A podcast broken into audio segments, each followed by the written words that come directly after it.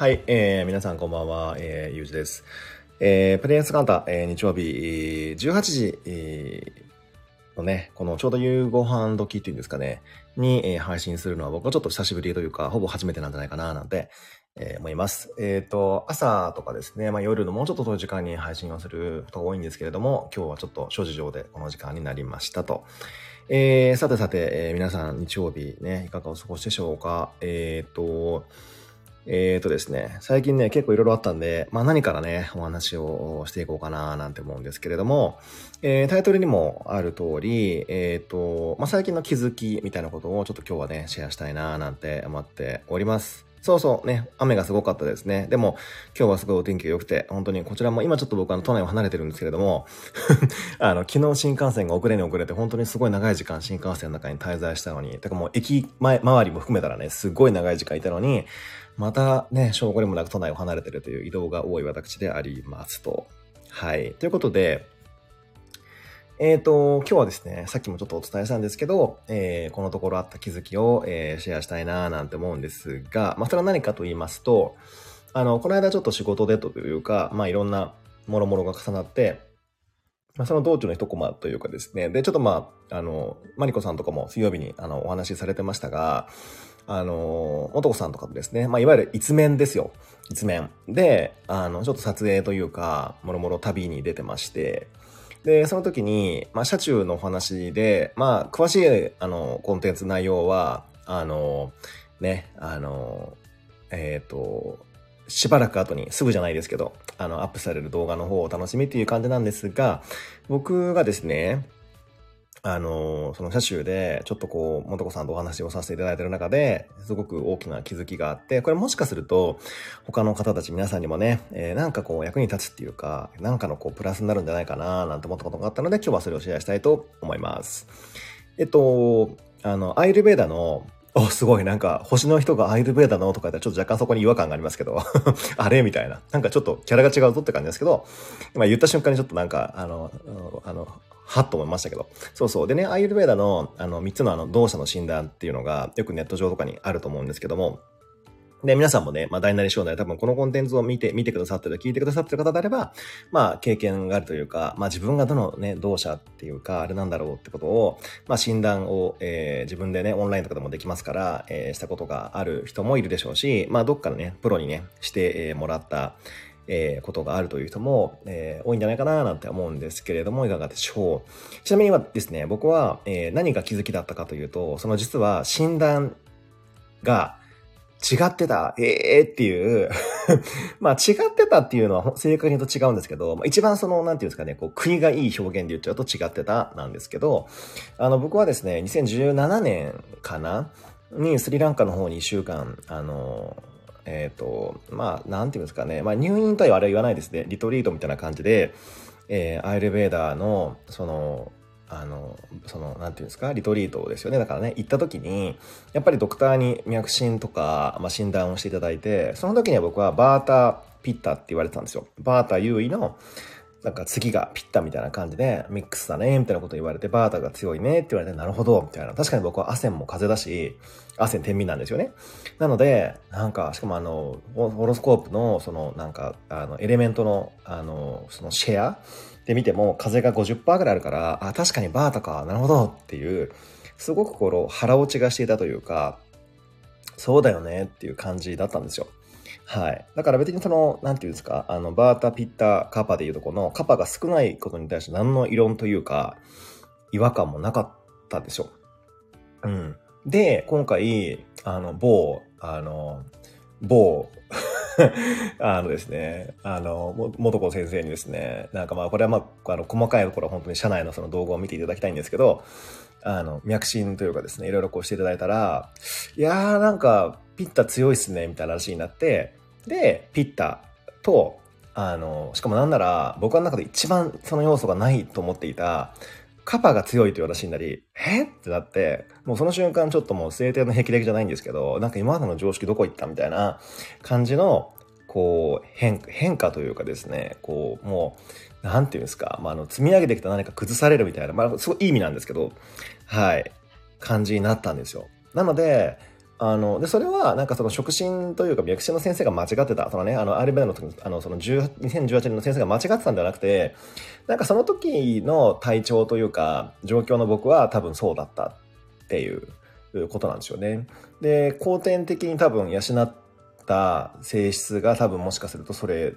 かなっていう表現をしてたのかなと思と思ってるんですけど、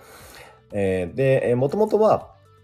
元子さんがですね、あの、西川さん、あの、骨ならにも出てくださった、あの、西川、あ西川布団ですよね、の、あの、スリープ、スリーピングラボ、ちょっと細かいのを 出演して本当に大変失礼な話なんですけども、あの、あの方の、えっ、ー、と、なんだっけ、えっ、ー、と、ウェブの記事が出てたのね、多分何人かもまあ拝見をしてるというか、あの、読まれた方もね、結構いるんじゃないかななんて思うんですけども、あの、僕も同じような感じで、あの記事を拝見したときに、あの、小学生とか、なんだっけ、幼少期小さい時の感じで、自分の戻った感じで、あの、クエスチョンに、クエスチョナリーに答えてみてねっていうリンクを元子さんが貼ってたのをご存知の方もいるのかなと思うんですけど、僕もそれを使って、あの、自分でセリフでポチポチポチと答えていったら、確かにバータの要素ってあるんだけど、一番やっぱ強かったのが、ピッタだったんですよ。うん。で、あのー、なんなら、えー、なんかね、ピッタがかなり優勢で、多分5、6割ぐらいあったのかな。まあ割って言い方変だけど、ピッタが強くて、次になんと、カパとバータが同、同、同意ぐらいだったんですね。同点2位みたいな。えー、なんだろうこれは、バータじゃないの？みたいなことが前から結構、はてなはてなっていうのが、その旅にいる1週間ぐらい前から多分あったんですけど、それが実際に、あの、元子さんの、その触診とか、もろもろで、いや、なんか、カパも強いっすね、みたいな。なんならピッタっすね、みたいな感じになり、なんなら社内でのその動画にも上がってるんですけど、あの、ハイパーサイヤ人じゃないけど、あ、それはスーパーか。あの、スーパーピッタですね、みたいな話になり、え？みたいな感じでですね、ちょっとその、体質の中でのかなりシェイキーな出来事がありまして、あの、でも確かにですよ、よくよく考えてみると、あの、なんだろう、負けず嫌いとかですね、まあ、他にもいろいろそのコンテンツ、コンテンツじゃなくてなんだっけ、その体質的なというか、その性質の、あのー、こう、書かれてる内容っていうのは、特にピッタのところに書かれてる内容っていうのは、なんか認めたくないけど、認めざるを得ないみたいな、わかります？この感じ。このものが結構あったなと。思いまして、で本当おっしゃる通りなんですよ。ピッタピタ、本当そうなんですよ。もうハイパーピッタのピタピタでして、だから、わーなんかそうきたか。っていうのを、まあだからカモフラージュをしてたわけじゃないんですけど、何か自分の本心というか、核にみたいになってたところに、覆いかぶさってた、なんかバーターがちょっと剥がれていって、ちょっともうそこまでいろんな四方八方からね、AI じゃなくてなんだっけ、そのネット上での検診というか、問診でも、某大先生のね、あの、脈診でも、もうスーパーピッタとか言われたらもうピッタなんだってことを認めたら、なんと、実はものすごく気が楽になったっていうことがありまして、そうなんです。だから気も楽になったし、なんかそれを素直に認めるだけで、あの、なんと体調もちょっと変わってきているという、すごく面白い現象が起きてるんですよ。はい。一体僕は何にスネちゃん増してたんだろうっていうですね。まあ最近のトレンドワードを使うとそうなんですけども、一体何にスネちゃん増してたのかなっていうことを、別にまあ特にスネちゃんもおっしゃったわけではないと思うんですけど、多分ね、僕の中の潜在的な何かがですね、いやー、ピッタではない、ピッタではないみたいに多分思いたかったのかもしれないんですけど、はい。なので、なんか、あのね、ユージ改めスーパーピッタ星人として出直しますみたいな、わかります？この感じ。ちょっとね、出直してくる感じが、えー、ここ何週間かというか、そうですね、何日ですね、もはやね、の間に起こっておりますという感じでした。はい。なので、本当にね、コメントもいただいてましたけど、ないないがあるありになってきて、なんか認めたくないものって言ったら変かもしれませんけども、まあそれを認めざるを得ない感じになってきてるなーっていう、えー、近年、近年じゃないですね、近日中というかの気づきでしたと。はい。でですね、えー、まあその体質の件と、まあ認めたくないものを認めると多分そうなんですけど、すごく楽になりましたよという、まあなんかよくわからない近況報告みたいな感じでございましたが、さあ皆さんいかがでしょうか ?6 月に入って結構いろいろね変化が起きてる方多いんじゃないかなと。えー、思います。特にこの6月はですね、ちょっと星回り的なことをざっくりちょっとお伝えしちゃうと、うんと、ちょうどね、太陽、ちょうど5月21ですね。に、その木星、あと太陽が双子との部屋に入ってから、あとだからちょうどまだ、えっ、ー、と、そうですね。2週間も、じゃあ、えー、まあ、お、双子、双子、双子さんをプレゼントすごいな。ありがとうございます。えっ、ー、と、に、うんとですね。あと18日間ぐらいかな。はまだ太陽が双子大変にあるんですけど、この期間っていうのは他の土星とか海洋星とかの絡みとかもありましてですね、実は自分の肩書きとかステータスとか、そのなんか自分の社会性とか、どういうところに意識を向けていくかっていうとかすっごい変わりやすい時でもあります。なので、えー、さっきもお伝えしたように認めたくないことを認めるとか、なんか社会での打ち出し方とか方向性を変えていくってことはね、全然あり得ることで、なんならそれが、まあ土星との絡みがあるんでね、ちょっと嫌だなとか、打ってくるなってことがあるかもしれないんですけども、まあでももうそうなったらしょうがない。やるしかないなって、えー、思います。お、カエルもプレゼントありがとうございます。ということで、まあ、6月いかがでしょうかという感じなんですけれども、まあ、だとね、十何日、2週間今日ありますから、まあ、変えれるところは変えていく感じでですね、変化の波に乗るのが一番得策じゃないかな、なんて思っております。はい。でですね、ライフチェンジブックのコーナーなんですが、今日はまさにその、うんとですね、太陽、えー、双子座、土星、えー、海洋星、えー、魚座でですね、あの、そのステータスとかがもろもろ変わっていくっていうようなところの、もしくはちょっと野心を出していくみたいなところを刺激する良い本を皆さんにご紹介したいと思います。えっ、ー、と、タイトルがそのものズバリ。まあ、これ有名な本なんでね、皆さんもしかするとも読んだかもしれませんが、お伝えします。えっ、ー、と、夢と金。ああ、もうゾワゾワっときましたよね。もう夢と金です。もう一回言いますよ。夢と金。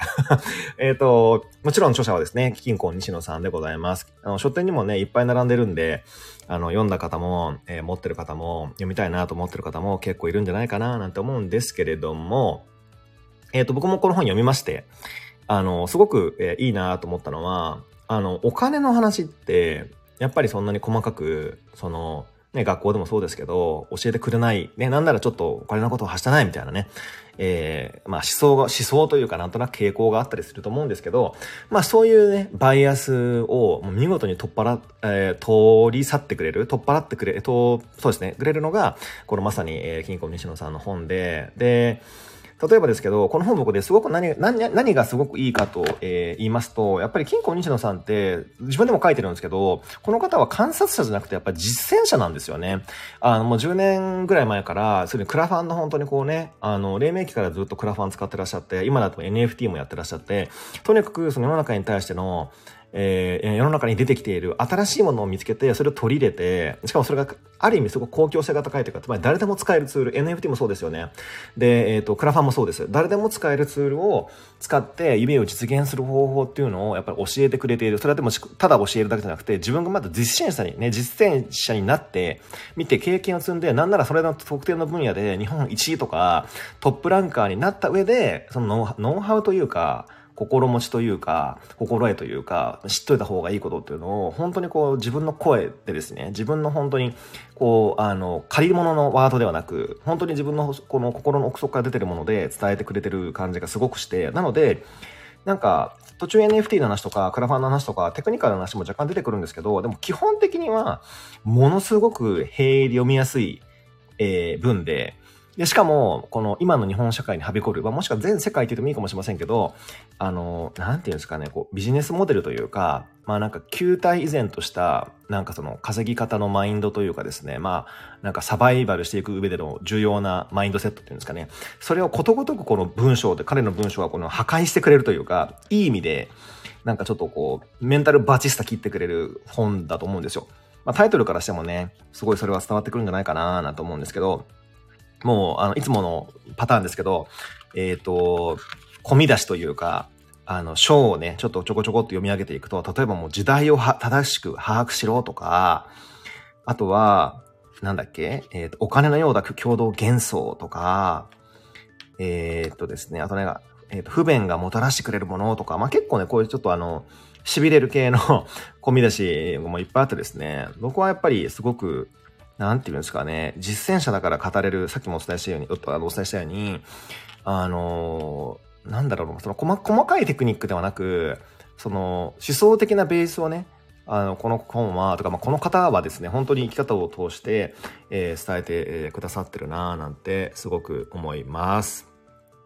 目とかね、読みました。あ、そうですよね。イベント言ってらっしゃいましたよね。はい。そうそう。なので、えっ、ー、と、かなりおすすめかなと。今読んでおくとすごいいい本なんじゃないかなと、個人的には、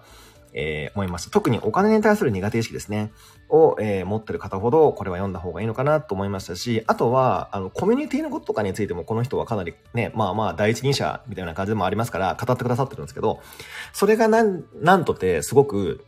あの、えっ、ー、と、確信をついてるなというか、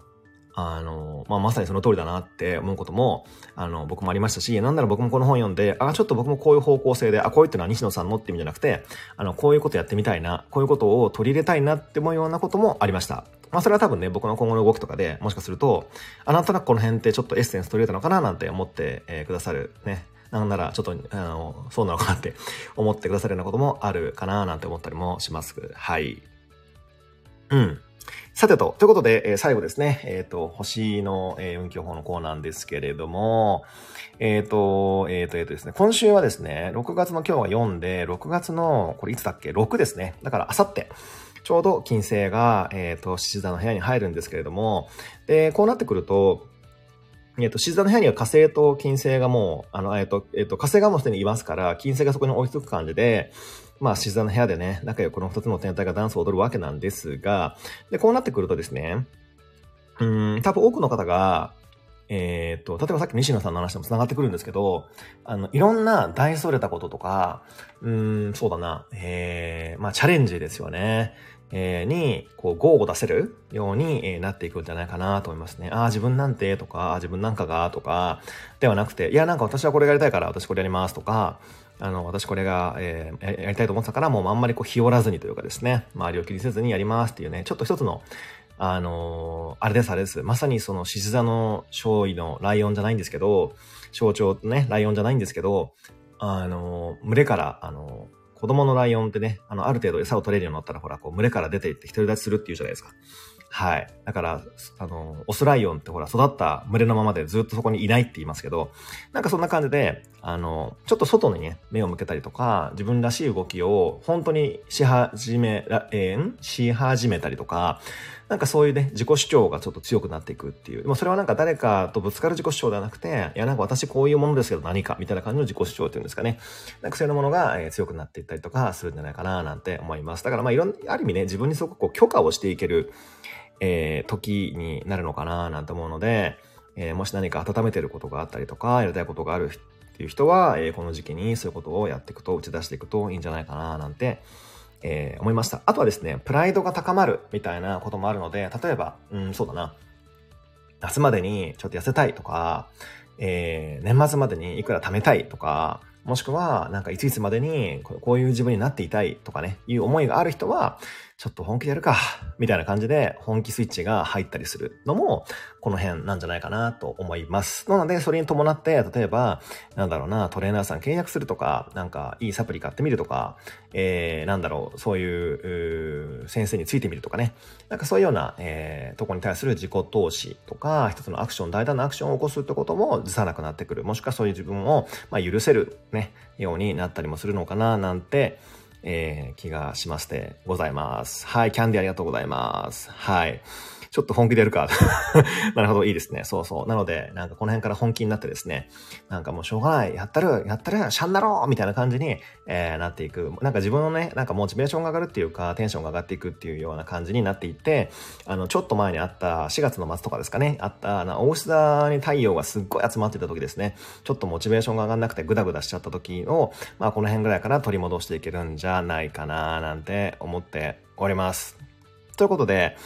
僕もですね、この時期にはいろいろと新しいことにトライしていきたいと思ってるので、そうですね、ちょうど6月の6から3週間ぐらい続くので、このあたりで何か新しい動きですね、初動が、えー、スターありがとうございます。双子ありがとうございます。ということで、双子、双子さんプレゼントってのもなんか斬新ですよね。面白いな。あ、クローバーありがとうございます。ということで、この辺の時期になると、そういう風に新しい動きをこうね、やってですね、なんか未来の自分につなげていくみたいな、えー、ことができるんじゃないかなと思います。ちょうど今っていうのはね、あの特に今年っていう年ですね、っていうのは、あ、クローバーありがとうございます。クローバーありがとうございます。あの今年っていう年は、あの、昔、えー、から未来へ、もしくは今までから未来へのちょうど橋渡しの時になっているのが2002、えー、と2023なので、